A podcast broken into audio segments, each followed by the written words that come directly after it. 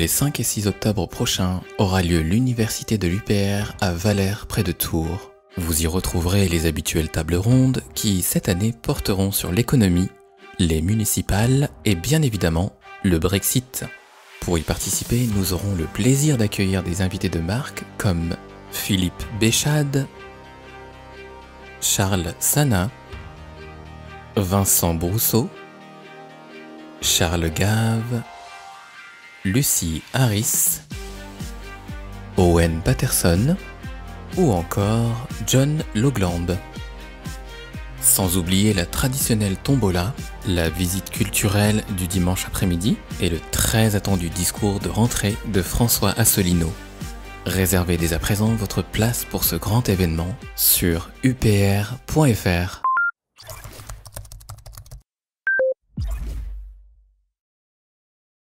Bienvenue à tous, nous sommes ravis de vous retrouver pour les 5 actus de la semaine du PRTV.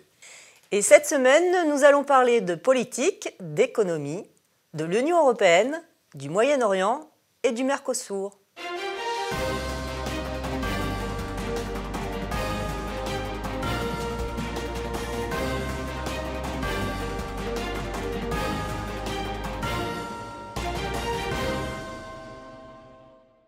Les professions libérales, après les agents de la RATP, se sont mobilisées en nombre lundi en France contre le projet de réforme des retraites qui unifiera en 2025 l'ensemble des régimes dénonçant un hold-up d'État sur leurs réserves cotisées. Ce hold-up a pour origine le rapport des GOPÉ de 2019-2020 qui impose à la France l'uniformisation de tous les systèmes de retraite revoir à ce sujet le dossier de Sophie Husson sur cette situation explosive qui risque de faire mettre la clé sous la porte à de nombreux avocats. Le patrimoine de la France en chute libre depuis la crise. Selon FIPECO, un très sérieux site d'information sur les finances publiques et d'économie, les administrations publiques ont un peu plus d'actifs que de passifs, mais cette richesse s'étiole depuis 10 ans. Rappelons que beaucoup d'éléments du patrimoine ont été vendus et que la tendance est en forte croissance. Tout cela n'est pas du tout dans l'intérêt des Français. Rappelons encore que de nombreux pays, comme la Chine, interdisent purement et simplement l'acquisition de patrimoine chinois par des investisseurs étrangers pour protéger leurs intérêts. À Lyon, à présent, le décrochage du portrait de Macron jugé légitime par le tribunal qui estime que la réalité du dérèglement climatique affecte gravement l'avenir de l'humanité et trouve donc légitime d'autres formes de participation des citoyens. Une jurisprudence intéressante et bienvenue, surtout après les nombreuses attaques survenues sur la liberté de manifester. Réforme de l'assurance chômage, plus de 40% des demandeurs d'emploi touchés. Les nouvelles règles qui vont s'appliquer par étapes à partir du 1er novembre vont avoir plusieurs conséquences. Réduction de la durée d'indemnisation, baisse du montant des allocations, impossibilité d'entrer dans le régime. C'est l'application des GOPÉ 2016-2017. D'une pierre deux coups, cela permet aussi au gouvernement de continuer de faire baisser les chiffres du chômage. RATP, 5 syndicats sans la CGT pour une grève illimitée à partir du 5 décembre. Un mouvement d'une journée lancé par ces cinq syndicats avec la CGT et RS avait très fortement perturbé en Ile-de-France le trafic des métros, RER, bus et tramways. Dix lignes de métro avaient été totalement fermées, d'autres n'étaient que partiellement ouvertes. Le climat social est de plus en plus tendu en France, où malgré 45 actes des Gilets jaunes, Macron continue d'appliquer les directives européennes, comme ici sur les retraites, en faisant fi des contestations des Français. Depuis janvier, il y a plus d'usines qui ferment que d'usines qui ouvrent en France. Le nombre d'ouvertures d'usines était repassé devant celui des fermetures en 2016, ce qui était une première depuis la crise financière.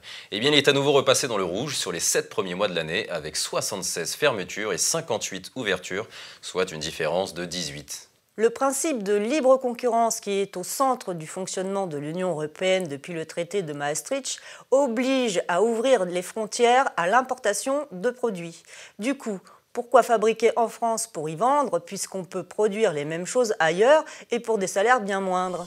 La France ne s'opposera pas au rachat de Photonis par un groupe étranger, comme elle ne s'était pas opposée à l'acquisition du connecticien Sourio par le géant américain Eaton ou encore celle du spécialiste français des systèmes infrarouges HGH qui a été avalé par le fonds américain Carlyle. Le gouvernement français ne considère pas Photonis comme stratégique, ce qui aurait pu lui permettre de s'extraire des règles européennes de concurrence libre et non faussée. Ainsi, les groupes industriels français de pointe continuent de passer aux mains étrangères. L'usine Michelin de La Roche-sur-Yon est sur la sellette, selon son directeur. En effet, le manufacturier clermontois a lancé une réflexion sur ces usines françaises. Celle de La Roche-sur-Yon en Vendée, en difficulté, pourrait être restructurée dans un avenir proche. D'autres vont devoir travailler sur leur compétitivité à plus long terme. Ces ouvriers spécialisés, qui étaient jusqu'ici relativement protégés, vont obligatoirement, au fil des ans, être confrontés à la triste réalité économique de l'Union européenne. Et cela concerne tout le monde, du gardien d'usine au directeur. Jean-Marc Jancovici expliquait cela très simplement et factuellement. Être dans l'Union européenne, c'est accepter de perdre la moitié de ses revenus au profit des pays de l'Est. Le système électrique français a besoin de 33 milliards d'euros d'investissement sur 15 ans pour se moderniser et créer des interconnexions avec les pays voisins.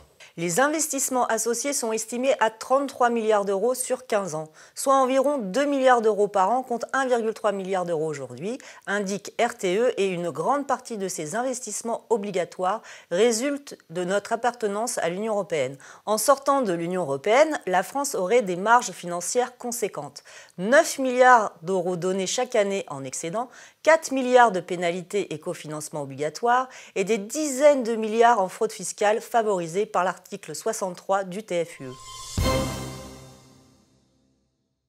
La dimension linguistique génère des frustrations chez des fonctionnaires de l'Union européenne. Si l'harmonisation politique des États membres de l'Union européenne s'avère compromise à plusieurs niveaux, des sujets de discorde existent aussi au sein des institutions. Exemple, les frustrations générées par l'utilisation de l'anglais au sein de la Commission. CQFD, ce n'est pas en restant dans l'Union européenne que l'on parviendra à défendre le français à l'international. À noter que l'utilisation de l'anglais a d'autant moins de sens que le Royaume-Uni va sortir de l'Union européenne. Plus de 44 000 suppressions d'emplois sont prévues dans une dizaine de banques en Europe, dont Société Générale et Commerce Bank. Les banques gagnent notamment de l'argent en prêtant de l'argent. Mais les taux bas pratiqués par les banques centrales réduisent leurs marges et mettent les plus fragiles en difficulté. Rappelons aussi que les suppressions d'emplois en France vont être grandement facilitées par la casse du Code du travail demandé par l'Union européenne. Espérons que toutes ces personnes retrouvent du travail, surtout compte tenu que leur départ à la retraite est en train d'être repoussé. Le président iranien a déclaré ce mercredi 18 septembre que l'attaque contre les infrastructures pétrolières saoudiennes est un avertissement des rebelles yéménites à Riyad. Il appelle à mettre fin à la guerre au Yémen.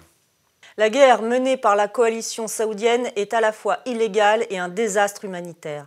En 2018, l'on dénombrait 85 000 enfants victimes de famine ou de maladies causées par la guerre.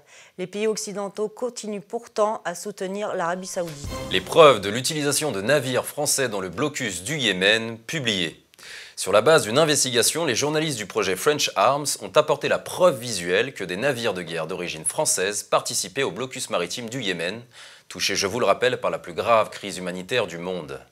Une information qui contredit les déclarations du gouvernement. La France de Macron veut donner des leçons au monde et se retrouve pourtant impliquée dans des guerres qui ne la concernent pas. Allez, passons maintenant à la bonne nouvelle de la semaine, et il y en a plusieurs. L'Autriche veut rejeter la ratification Union européenne-Mercosur. En effet, les députés autrichiens poussent le gouvernement à refuser de signer l'accord commercial entre l'Union européenne et le Mercosur conclu en juin. Les peuples européens commencent à se rebeller. Espérons que la démarche sera suivie d'effet. De plus, les inscriptions pour l'université d'automne de l'UPR sont ouvertes. N'hésitez donc pas à réserver vos places pour participer à ce grand événement annuel. Vous trouverez le lien dans la description. Voilà, c'est tout pour cette édition. Nous vous disons à très bientôt pour une nouvelle vidéo. Et d'ici là, n'hésitez surtout pas à réagir à toutes ces nouvelles dans les commentaires.